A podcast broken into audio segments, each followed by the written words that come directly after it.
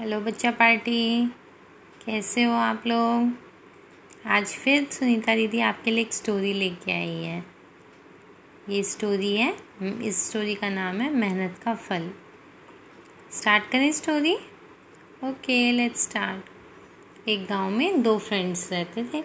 एक का नाम था नकुल और दूसरे का नाम था सोहन। जो नकुल था ना, वो भगवान जी से हमेशा प्रेयर करता रहता था। हम भगवान जी को बहुत मानता था। और जो सोहन था वो बहुत ही हार्ड वर्किंग था मेहनती था। एक बार दोनों ने मिलके एक थोड़ी सी लैंड खरीदी जगह खरीदी और उन्होंने सोचा कि हम यहाँ पे फ़सल उगाएँगे मतलब आ, कुछ भी चीज़ उगाएँगे जैसे कुछ भी गेहूँ या फ्रूट्स वगैरह ऐसे कोई भी चीज़ वो उगाएँगे। सोहन जो था वो तो खेत में बहुत मेहनत करता था। लेकिन नकुल कुछ काम नहीं करता था। वो मंदिर में जाके बस भगवान जी से प्रेयर करता रहता था कि हमारी फ़सल अच्छी हो। इस टाइम इस तरीके से टाइम बीतता गया और कुछ टाइम के बाद खेत में जो फ़सल थी वो तैयार हो गई।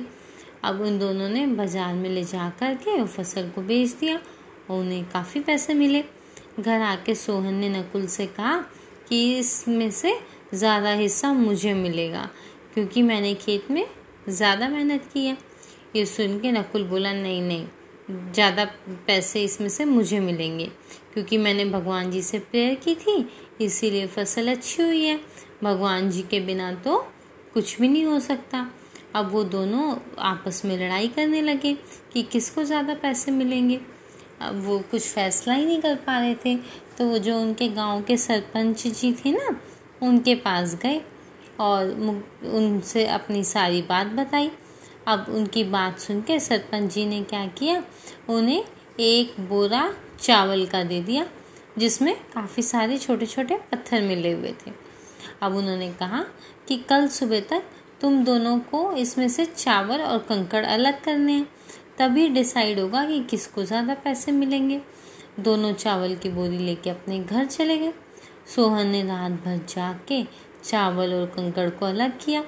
लेकिन नकुल ने क्या किया? वो चावल की बोरी लेके मंदिर में चला गया और भगवान जी से कहने लगा कि प्लीज़ भगवान जी, चावल में से कंकड़ अलग कर दो। अगले दिन सोहन जितने चावल और कंकड़ अलग कर सका था। वो मुखिया जो सरपंच जी थे, उनके पास लेके ही चला गया। अब सरपंच जी तो बहुत खुश हुए और नकुल वैसे की वैसी बोरी को लेके सरपंच जी के पास गया। सरपंच जी ने नकुल को कहा कि दिखाओ तुमने कितने चावल साफ़ किए। नकुल ने कहा कि मुझे तो भगवान जी पे पूरा भरोसा है कि सारे चावल साफ़ हो गए होंगे। जब उसने बोरी खोली तो चावल और कंकड़ वैसे ही थे। अब जो ये थे सरपंच जी, उन्होंने नकुल को कहा कि भगवान आपकी तभी हेल्प करते हैं जब आप खुद मेहनत करते हो। और उन्होंने जो थे सरपंच जी उन्होंने काफ़ी सारा जो पैसे थे उन दोनों में से ज़्यादा पैसे जो थे वो सोहन के दे दिए। इसके बाद नकुल भी सोहन की तरह मेहनत करने लगा और अच्छे से काम करने लगा और अब की बार उनकी फ़सल पहले से भी अच्छी हुई। सो so, इस मॉरल ऑफ़ द स्टोरी क्या है? हमने क्या सीखा इस स्टोरी से? कि हमें भगवान पे विश्वास तो करना चाहिए।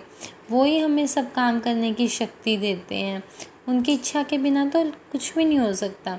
लेकिन हमें अपनी तरफ़ से कोशिश भी करनी चाहिए, मेहनत भी करनी चाहिए। अगर हम कुछ कोशिश ही नहीं करेंगे तो काम होगा ही कैसे? हमें ऐसे हाथ पे हाथ रख के नहीं बैठे रहना चाहिए। जो लोग मेहनत करते हैं, वो एक ना एक दिन ज़रूर सक्सेसफुल होते हैं। कैसी लगी आपको स्टोरी प्लीज़ मुझे बताइएगा। Thank you bye bye